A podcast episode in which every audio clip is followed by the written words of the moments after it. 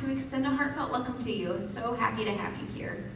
I have a few announcements for us today. Um, if you have not already downloaded our Ignite Church app, I would love for you to do so now. Uh, it's got loads of different resources for you and your kids as well. Um, it will really just help round out your experience today for our virtual church.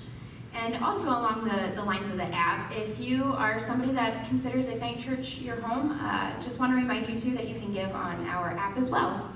Um, so I saved the best announcement for last. We are super excited about this, guys. So next Sunday, June 21st, we will start meeting together again in person. Woohoo! We're so excited for this. Um, it's going to look a little bit differently than, than what it was before when we were meeting, but it's going to be great. We're still going to meet at 10 o'clock here on Sundays, but we're going to be meeting outside instead of inside. Um, we will not have any childcare, so your kiddos will have to stay with you, but we will have um, some activities at tables along the edges as well. Um, you will need to bring your own chair or uh, blanket to uh, sit down on the ground with. And if you are a coffee drinker, like you know, pretty much all of us, um, we will not be serving any coffee or uh, refreshments at this time, so you'll have to bring that as well. Um, we recommend wearing a mask. Um, I am sure that I am forgetting a few more details as well, but we will have a post on Facebook um, this afternoon too that will have all the details um, written out for you so uh, you'll know what to expect. Um, but yeah, so next Sunday, the 21st, 10 o'clock, we are meeting here. So woohoo!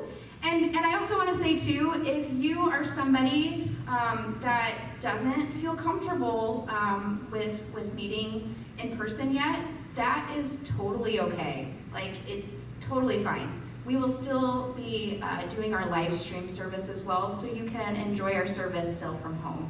And whenever you are feeling um, comfortable and able to, um, you can join us. But please don't feel pressured at all. We're obligated to come meet in person, but we are super excited that we um, are able to take this next step um, in doing so. So yes, uh, like I said, Facebook post, you'll see all the other details that I may have missed, probably missed, um, and the details that I just um, said as well. So yay, yay, yay, yay, we've missed you guys so much. I've missed every single one of you guys. Um, so yeah, let's get into this space of worship now um, and just worship our awesome, awesome God. It's going to be a great day. Let's get to it. Good morning, Ignite. So happy to be with you this Sunday morning. We're going to kind of take things a little bit slower today. We're going to start with a slower song. And yeah, God is good. And we're just excited to praise Him with you today. Here we go.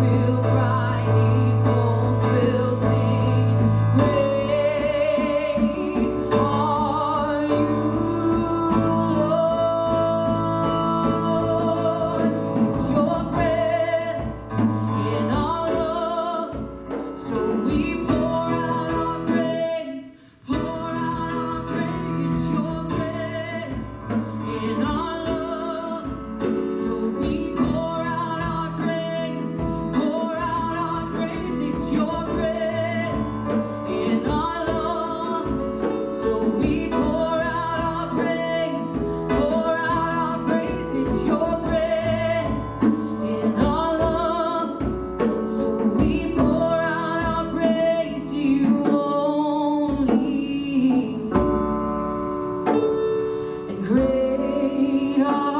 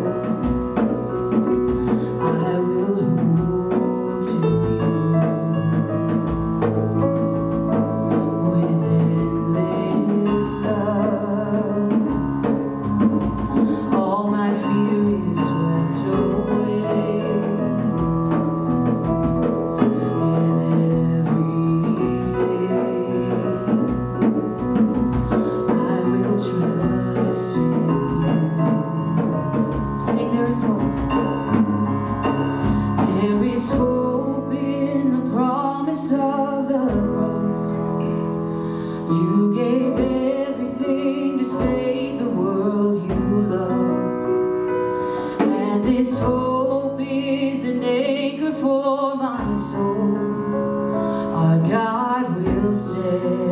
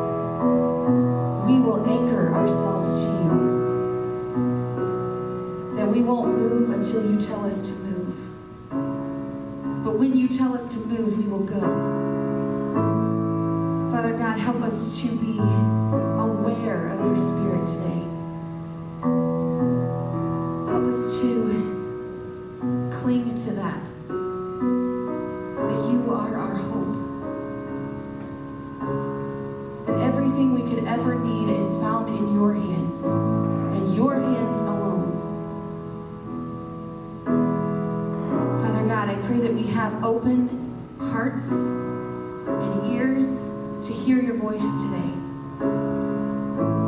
Father, that you would speak to us. Father, that we would move on your behalf. Father, that the spirit that is living within us because of Jesus is not there in vain, Father God, that it is there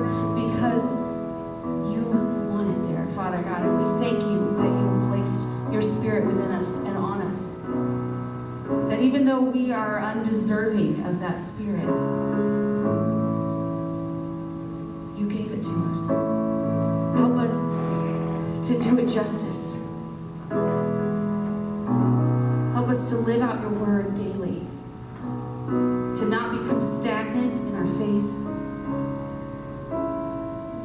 to not be sitting on the couch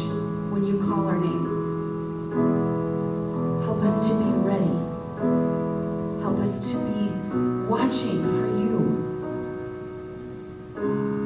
Lord, open our hearts today. We surrender it before your throne. The whole week, God, no matter how it's gone, we surrender it. Whether it was good, bad, ugly, we lay it at your feet.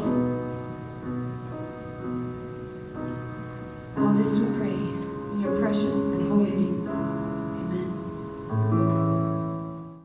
All right, good morning, Ignite Church. So glad to be together again for week number three of a series we're doing here at Ignite on the book of Nehemiah called Difference Makers. And throughout this series, we've been reminded that God uses ordinary people, people like you and people like me, ordinary Christ followers, to make a difference for his kingdom in this world. He did it through an ordinary guy by the name of Nehemiah, whose book we are studying, and he wants to use you and use me too to make a difference in our world. Two weeks ago, we sort of kicked off the series by looking at Nehemiah chapter 1, and we learned some of the origin story of, the, of this book, right? We learned that Jerusalem had, had been completely obliterated. Jerusalem was in shambles. The, the wall around the city and the temple, uh, the people worshiping were in rubble, and that the gates had been burned with fire. We, we talked about the fact that there was no safety or no security for the people of God, that they were living in disgrace and in shame. There was. It, Jerusalem is referred to as the city of God, and so in some ways they felt as though God had abandoned them. And then we looked at how Nehemiah responded in, in, in, that kind of situation and talked about actually this is the way we are to respond to if we are to be difference makers. And we said, first of all, he sat down and he wept, we talked about. But he sat down and he wept. He allowed himself to feel the pain and kind of let that simmer in him, this, this sense of injustice, like this is not right. Something needs to be done. And then we said he bowed down and he prayed and he prayed and he prayed some more, right? Day and night he prayed uh, for days and for weeks, even for months. He prayed and sought the Lord, and then he got up and he took action. And we talked about how you and I can do the same. Last week, I think Ryan did a fabulous job of unpacking the first part of Nehemiah chapter 2. And he talked about the fact that difference, as difference makers, we need to be patient and courageous, relentless in prayer, and, dil- and diligent in planning and executing what God has laid on our hearts to do. And then he ended by saying, uh, and just reminding us that it is not by our, not our might. It is not because we are good enough and strong enough, but it's because of God's gracious hand that is on us, that, that he uses us to make a difference in this world. Love that. Well, today we're going to continue with Nehemiah chapter 2, taking the next chunk from, chap- uh, from verse 9 through verse 20. And I want to talk about going public and taking action on the vision that God has put inside of you. But first, I just want to stop and just say, what is the vision that God has put inside of you? What is it that God might be nudging you to do? Because it's really easy for us to go through a series like this, to read through a, a, a part of the Bible like Nehemiah, to listen to a sermon series, and just sort of sit back in our chairs and kind of nod our heads and go, mm, mm-hmm, that's good, that's good. But never, it- it's easy for us to kind of keep that stuff out there, but never really allow it to penetrate and never stop or slow down enough to say, what is it that God is asking me to do? What is it that I have a burden to do? And so I want us to be practical because we really believe that God has specific plans for you and for me, for each one of us. He has a purpose for you, something that is burning inside of you. And today I want to talk about going public with that. Because here's the thing I think all of us have an area in our lives in which we want to see change, in, in, in which we want to experience transformation, in which we want to move forward to see a particular vision become a reality. It could be a ministry vision or a dream, but it could also just be a personal kind of vision or dream, something for you, something for your family or for your neighborhood or your workplace or whatever. It could be all kinds of things. It could be that there's a particular addiction in your life, and more than anything, you just want to be free of cigarettes or alcohol or weed or opioids or whatever. It's impacting your health and your relationships and your life, and you just want to be free. It's your dream. But you're kind of keeping it a secret right now because you're afraid to go public with it. It could be that you're drowning in debt these days. You got credit card debt up the wazoo, or you got student loans that are crippling you, or whatever. And more than anything else, you just want to be free of that debt. But you're afraid to go public because you're not sure you actually want to do the work it requires to actually be free. But you just can't shake the sense that, man, I really want to see something happen there. It could be marriage or a relationship related. Maybe you grew up seeing uh, a crappy marriage with your folks. Maybe you saw your parents get divorced and go through horrible things, and you don't want to have marriage problems like that. You don't want to have a crappy marriage like that. You don't have a have that impact your family like that. But you're afraid to actually speak it out. You're afraid because you're not sure if you want to do the work required to actually have a great relationship. Maybe you feel like God's calling you to be more intentional in discipling your kids or reading the Bible with your kids or, or maybe even making disciples amongst other people, men or women or friends or whatever, but you're afraid to go on record that way. Maybe God's been bugging you about taking initiative and doing something about injustice that you see around you. Maybe He's calling you to make a difference with racism or human trafficking or poverty amongst kids or something. Maybe you're passionate about men's ministry or, or, education or single moms or who knows what. And God is calling you to make a difference, but you're afraid to go on record. You're afraid to step up. You're afraid to go public. I remember the last year or so that Tina and I and our family were up in Wisconsin. I was serving at the church we started there. We, we loved it there. There was lots of great people, lots of great stuff there. And God started calling us, Tina and I, to leave that church, to move down to Peoria and start another church that would be diligent in helping start uh, scores more churches and campuses around the region. And at first, I have to say, when the vision and the dream started coming to us and God started speaking, it was kind of fun to entertain. It was fun to, to dream about and think of, oh, yeah, the plans that God might have for us. In fact, so much so, we, we uh, arranged to take some trips down to Peoria and check some things out. We, we met with some people and, uh, and, and started having some initial conversations. Again, it was fun at that stage. But, but I have to say, when it came time for us to go public, we hesitated a little bit. It, it scared us a little bit. Because as long as it's just in your mind, as long it, it's safe and easy and it's perfect, right? It's perfect when it's just a dream. It's perfect when it's in your mind. It's easy there. But once you start sharing it, once the words come out of your mouth, stuff starts getting real, real quick. Changes have to be made. Fears get exposed. I mean, it's one thing to dream about it, it's another to have to tell your kids that you're moving them away from the only life they've ever known. It's different when you have to tell the leaders of your church and, you're, and you start realizing that your paychecks will run out in three months. It gets real when you have to speak it out and put your house on the market. Things begin to change. I think sometimes we're hesitant to go public with the plans and the purposes that God has put in our hearts because we're maybe we're afraid to pay the price. Right? I mean, the idea of getting out of debt, for example, is pretty much favorable to anybody. Hey, who here wants to be debt free? I think all of us would raise our hands. Wouldn't that be awesome? But actually doing the work, disciplining yourself, and saying no to so many things so that you can be out of it to accomplish that vision, that's hard. It makes us afraid to say it out loud. But here's the thing, friends. Until we step out, until we identify and speak and commit to that vision, it will never become reality. If we're unwilling to go public with those commitments, we will never be debt free. We'll never find freedom from addiction and on and on and on. The first step, right, even in recovery ministry, the first step is to admit it. Right? The first step is to speak it out loud, to go public with it. I'm an alcoholic and I want to live a life of sobriety. You got to go public. If you're unwilling to go public with that vision, with that commitment, things will not change. If we're unwilling to go public, we, we will never have a better marriage. We'll never disciple our kids. We won't grow as disciples or as leaders ourselves. There comes a point in which you and I have to be real courageous, like Ryan talked about last week, and sort of speak it out and go public with what it is that God is prompting you to do and what it is that He has placed on your heart. So, again, as we start out, I just want to ask what is it for you? What is it that God is putting on your heart these days? What is the dream or the vision or the goal that you need to go public with?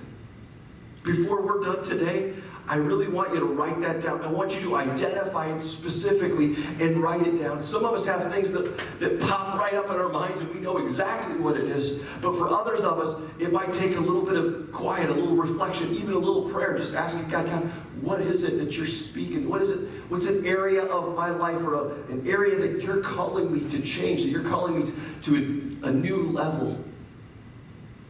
Well, Nehemiah chapter 2 is all about going public with that vision. Last week, Ryan read the story and reminded us about Nehemiah, who started to share his vision with King Artaxerxes and asked for the king to provide him safe passage and to provide him soldiers, a leave of absence, and even supplies needed for him to go to Jerusalem and rebuild the wall. I mean, in a jaw dropping move, the king went along with his plan. God was clearly at work. But now Nehemiah travels to Jerusalem and he has to go public with the vision to the rest of the world. And that's where, where we'll pick up the story. We're going to start Nehemiah 2, starting with verse 9. You can follow along in the Ignite Church app under the message notes section or in your Bibles. Let's open them up. Nehemiah chapter 2, starting with verse 9, says this So I, Nehemiah, went to the governors of the Trans Euphrates and gave them the king's letters. The king had also sent army officers and cavalry with me. When Sanballat the Horonite and Tobiah the Ammonite officials heard about this, they were very much disturbed that someone had come to promote the welfare of the Israelites. Let me just stop for just a second and say, man, one of the challenges of going public with your vision or with your goal is that there is always a Sanballat and Tobiah ready to tell you that it won't work, ready to express concern over the plan, ready to tell you that there are too many challenges, too many reasons why your vision will never come to reality. I mean, he hasn't even told anybody yet. He just shows up, and these people are scared of change. They are trying to intimidate and, and discourage and whatever, keep this vision from becoming reality. Let's keep going. Verse 11. Uh, he says this Then I went to Jerusalem and after staying there for three days, again, interesting, for three days, he rests. It's not a rash decision. For three days, he thinks through, he examines, he kind of checks things out. It's a thoughtful, not a rash decision. Verse 12 I set out during the night with a few others. I had not told anyone what my God had put on my heart to do for Jerusalem. There were no mounts with me except the one I was riding. By night, I went through the valley gate towards the Jackal well and the dung gate, which has to be quite the location. examining the walls of Jerusalem, uh, which had been broken down, and its gates, which had been destroyed by fire. Verse 14 Then I moved on towards the fountain gate and the king's pool, but there was not enough room for my mount to get through. So I went up the valley by night, examining the wall. Finally, uh, I turned back and re entered through the valley gate. The officials did not know where I had gone or what I was doing, because as of yet I had said nothing to the Jews or the priests or the nobles or officials or any others who would be doing the work. Verse 17 says this Then I said to them, You see the troubles we are in. Jerusalem lies in ruins, and its gates have been burned with fire. Come, let us rebuild the wall of Jerusalem, and we will no longer be in disgrace. I told them about the gracious hand of my God on me and what the king had said to me. And they replied, Let us start building. And so they began this good work. No more. Verse 19. But when Sanballat the Horonite and Tobiah the Ammonite officials and Geshem the Arab heard about it, they mocked and ridiculed us. What is this you are doing? They asked. Are you rebelling against the king? And I answered them by saying, The God of heaven will give us success. We, his servants, will start rebuilding. But as for you, you have no share in Jerusalem, nor any claim or historic right to it. Boom. All right, here's what I want us to do. I want us just to, to, to kind of look through that story one more time. And I want you to notice the progression here because this is the same progression that we take if we want to see change and success as we move forward and go public with what it is that God has put on our hearts, no matter if it's private or personal kind of stuff or family stuff or ministry stuff or whatever. It's the same kind of progression. The first, the first thing is this, I just want to look at it. The first thing he does, he shows up and the first the very first thing he does is seemingly nothing, right? At least that's how it appears. He doesn't rush in, he doesn't just start doing, he doesn't pick up rocks and start rebuilding the wall. He observes, he gathers data, he sees for himself. He lets that holy discontent we talked about uh, a couple weeks ago inside of him sort of grow as he walks around the city wall. And he starts defining reality. How bad is it? Right? How much work needs to be done? Where are the weakest spots? Where are the spots that uh, opposing troops could come in and try and easily get over the wall? What is the reality? Again, not, not looking at the hype, not listening to fear, but what is really going on? The first thing that needs to happen with any of us before we come up with a plan, before we jump into action, is to define reality. If we want to experience change and experience growth in our lives, if we want to see our, the visions and dreams that God has put inside of us become reality, then we've got to be willing to take a long, sometimes a hard or painful look at reality. To use this example again, if we want to be debt free, then the first step is probably to take a long and painful look at the state of our finances. If you've ever been through a Dave Ramsey course, he teaches us to list one of the first things to list all of your debts in the order of the amount.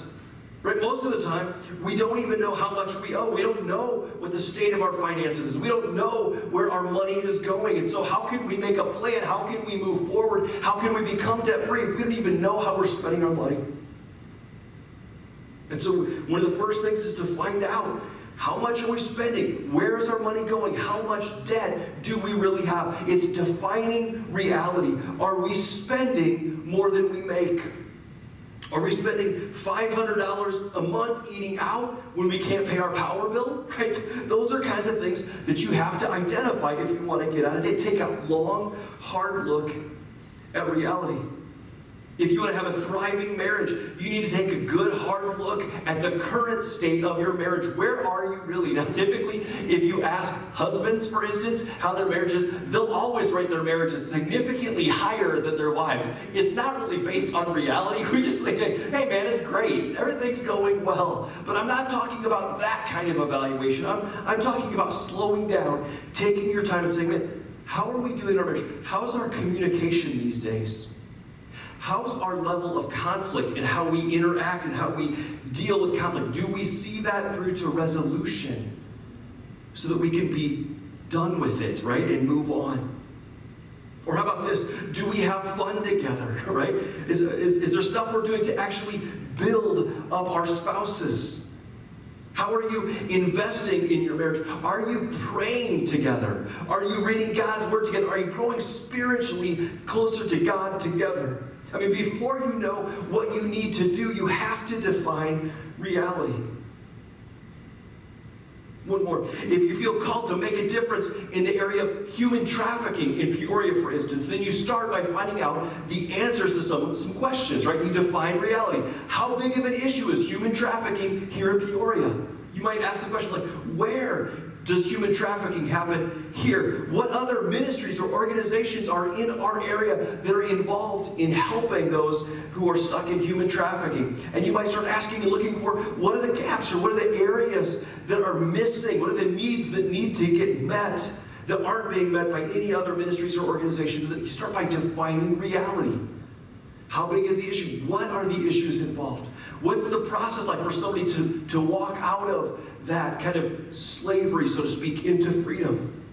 Friends, reality is our friend, but so often we'd rather ignore it or pretend that things are fine rather than actually taking a good hard look. I mean, sometimes uh, it, it kind of depends. We can kind of do one extreme or the other. Either we can get so focused on defining reality that we never move to action. It's sort of like in the ready, aim, fire sort of analogy. It's sort of like ready, aim, aim, aim, aim, aim. Sometimes we get stuck in the study and in the in the data and all that kind of stuff, and we never move forward. That's not what we're talking about here.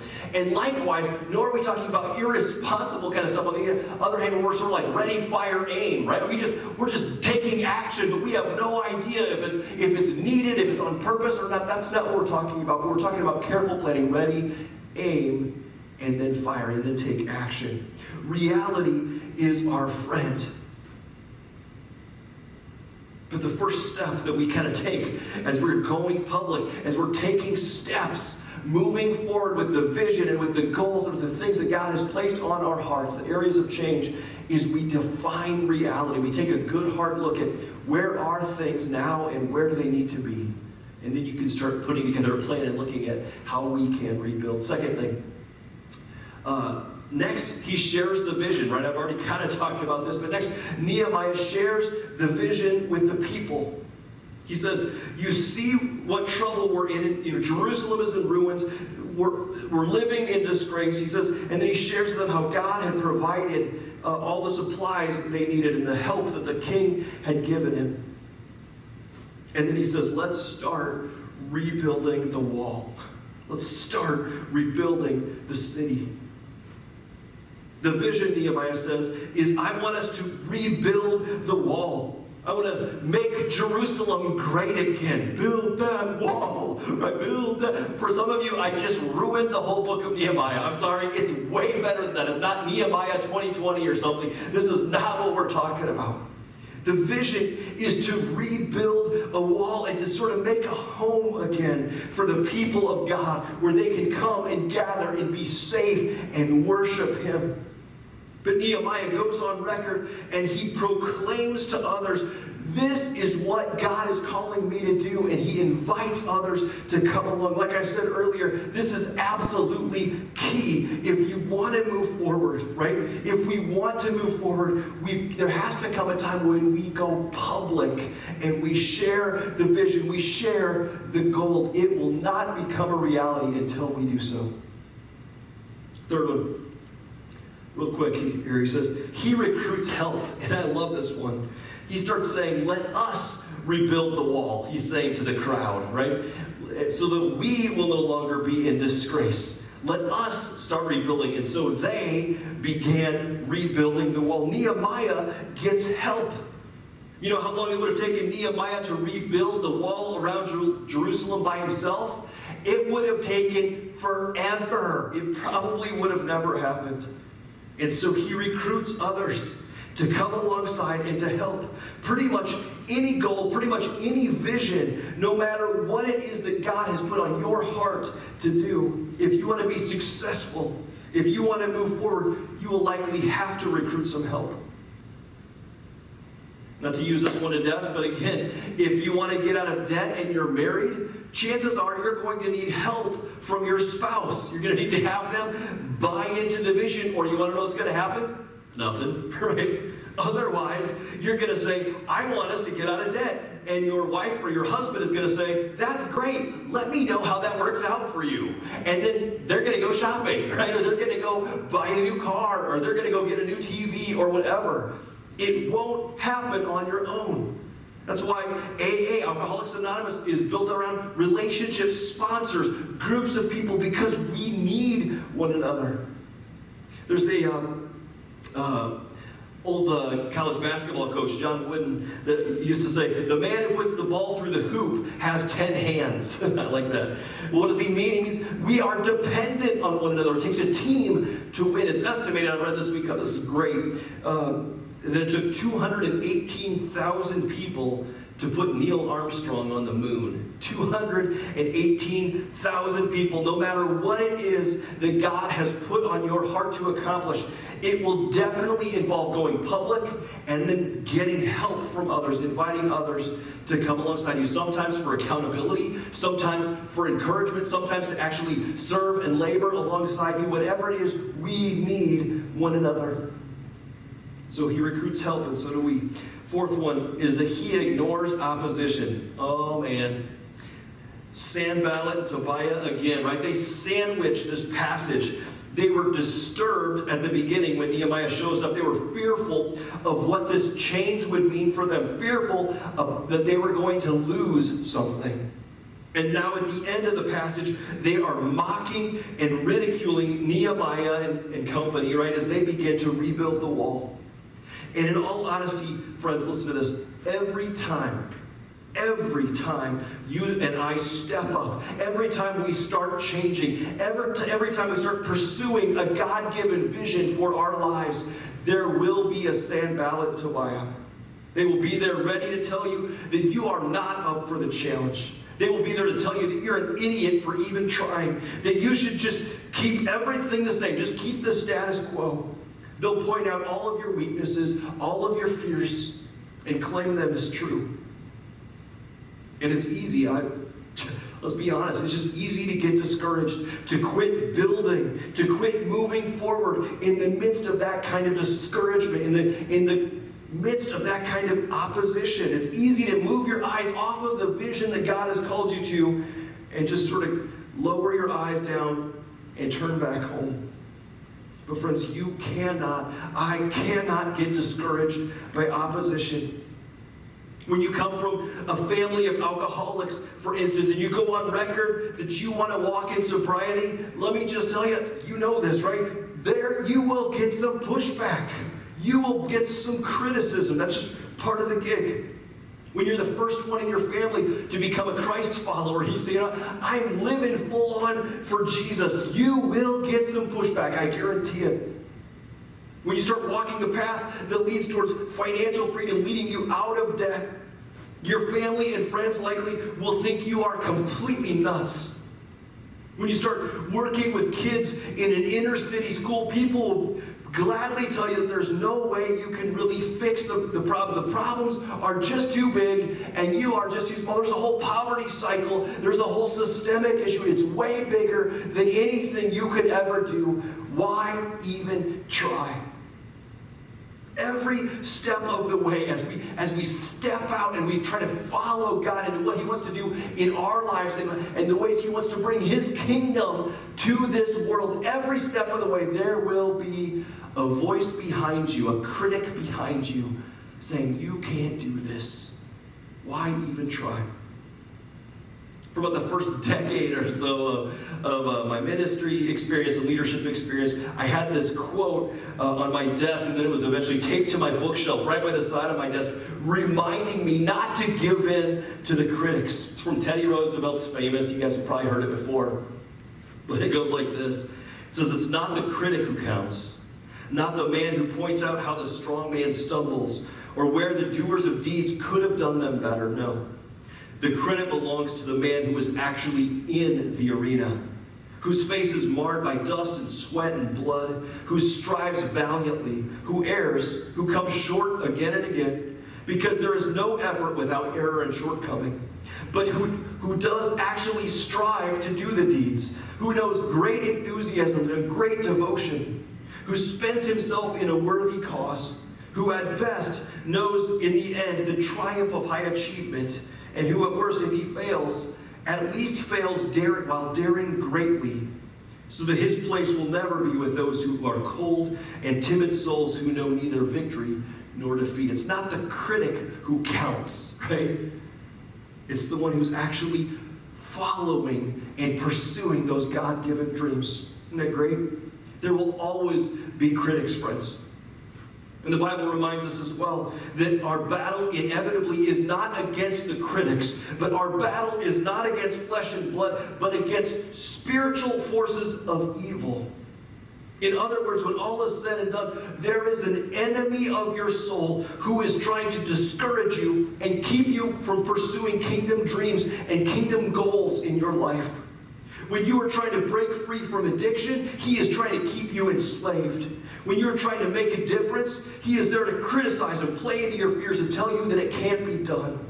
But I want you to listen to this because because of Jesus, you and I can stand even in the midst of criticism, even in the midst of opposition. Ephesians 6 tells us that we can stand and put on the full armor of God so that we can stand with Him, so that we can stand firm, he says, with God's word and God's promises. Stand firm, he says, in your salvation, in the new life that Jesus has purchased for you in the gracious hand of your God, right? Stand firm. He is the undefeated champ, and with Him all things are possible. If God has brought you to it, God will see you through it, right? You cannot fail. Do not shrink back. Do not be discouraged. Do not get sidetracked by the critic or by the enemy. Keep moving forward. That leads us to the fifth one.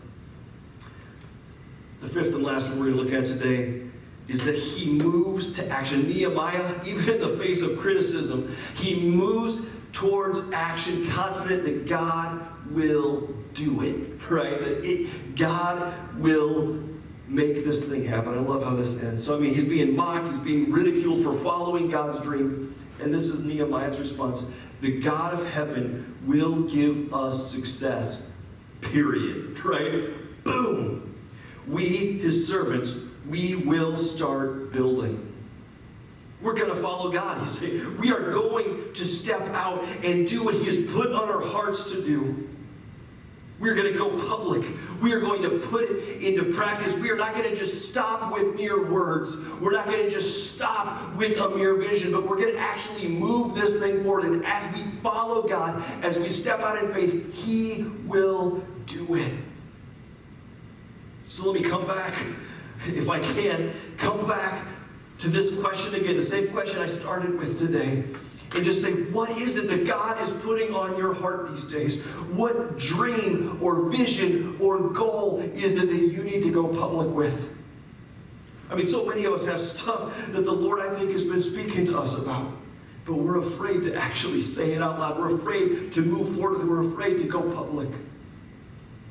Maybe today God is calling you to step into the life of a difference maker and go on record and share that vision or goal or plan with somebody else. Do it today, friends. Don't let the sun go down before you share it with your spouse or with your significant other or with your friend or with me or with somebody else in the church, your group leader or whatever. Would you go on record and say, you know what? I think God is leading me towards, and then share. If you're not sure yet what it is that God is putting on your heart, can I just say today, before the sun goes down, maybe you just need to stop and just go get someplace quiet, get down on your knees and just start asking, say, God, what is it that you have for me? What is it that, that you want me to do? Is there, is there a vision? Is there a plan? Is there a goal that you have for me or that you have for my family or you have for a ministry? Uh, that I'm a part of or the church I'm a part of or what, like, what is it that you're asking of me? And then just be quiet, be still, and listen as God speaks and directs and brings to mind things that need to change in our lives and in our world. Maybe today you need to share with somebody and ask for help. Invite them to partner with you. Invite them to help you be accountable. To invite them to help you realize that goal. Friends, we need each other. Maybe today God's prompting you saying, share it with somebody else. For some of us, this is hard because we, we're a little prideful, right? We don't like to ask for help. We're, we're happy to help somebody else, but when it comes to us having to say, you know what, I need your help, that's a hard thing for us. But friends, it ought not to be because we all need one another. So maybe today God's nudging you and saying it's time to take action. Maybe you've started down this path, you started making a change in your life. You started pursuing a goal or a vision that God's given you and you feel like you've got the smackdown put on you. You, you feel discouraged by the critics or, or, or, I don't know, discouraged by the enemy. And maybe today God is prompting you and saying, it's time to get back up. Don't just listen to the naysayers. Don't listen to them. The God of heaven will give you success. It is time to start rebuilding again. It's time to start rebuilding your life. It's time to start rebuilding your marriage. It's time to start rebuilding your family. It's time to start rebuilding a ministry opportunity that God has put before you. It's time to rebuild. Maybe you're in the real early stages and you're sort of recognizing this, this thing that's bubbling up inside you, this passion area, something that you just can't see. You just are like, man, this needs to be different. Maybe you're recognizing God putting a finger on something that needs to change, but you're in the real early stages. And maybe before you come up with a plan, before you charge into action, maybe today God is saying, you know what, you might want to just hit the pause button for one second and define reality.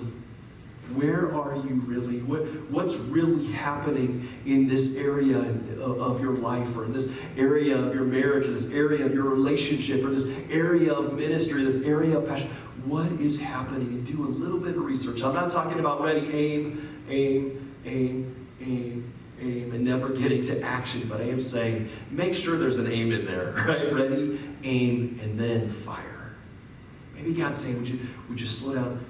Nehemiah waited for several days, right? In fact, the, the, the, part before this we talked about two weeks ago, he waited for four months. He prayed. He prayed and he planned and he prayed and he planned and he prayed and he planned for four months. And then, which is, by the way, a long time, right? 120 days or more. He, he prayed for four months before he went to the king. And then when he arrives, it takes only, uh, it, it takes less than two months for the entire project because he was ready. So maybe you need to get ready and do a little, a little planning, a little evaluating of the truth, uh, defining reality. Truth is your friend. Maybe you're new to this whole Jesus thing. And today, maybe God is nudging you and saying, you know what? Your goal needs to just be getting to know Jesus. This is not, this whole thing that we're talking about being a difference maker, it's not something we do on our own. It is empowered by the Holy Spirit. It is started the moment that we yield our lives to Jesus and cry out, I need you. That's when, that's when our lives change. That's when God starts working in amazing ways. That's when we are filled with His power from on high. Right? It's where, it's where we are given purpose and we are given spiritual gifts to equip us for what it is that God is asking us to do. So if you have never done that before, maybe today God is just saying, just to quiet and still your heart and soul, and maybe just evaluate where are you with the Lord this morning? If the reality is you feel far from God, then that's where you need to start rebuilding. Maybe today, before we're done, maybe you just need to turn in your own heart to the Lord to say, Jesus, I need you. Would you come in and forgive me, Lord? I have made a wreck of my life. My life is lying in ruins. The gates burned by fire. There's not two stones sitting on top of each other. It's wrecked.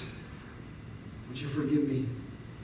And God, would you come and start rebuilding my life because of Jesus? Would you come and lead me? Would you be my Savior to forgive me for my past? Would you be my God to lead me forward? And with your help, I want to follow you. I need you. Friends, no matter what the step is that God is asking you to take today, no matter what the goal or the vision is that God has put inside of you or is burning inside of you these days, would you share it, right? Would you Go public with it. Would you enlist help and get some people around you? Don't get discouraged by critics, but keep moving forward. Move towards action, confident in God and submitted to His will, with Him and in Him. As you and I do this, friends, God will use us to become difference makers in our world. Let's close in prayer.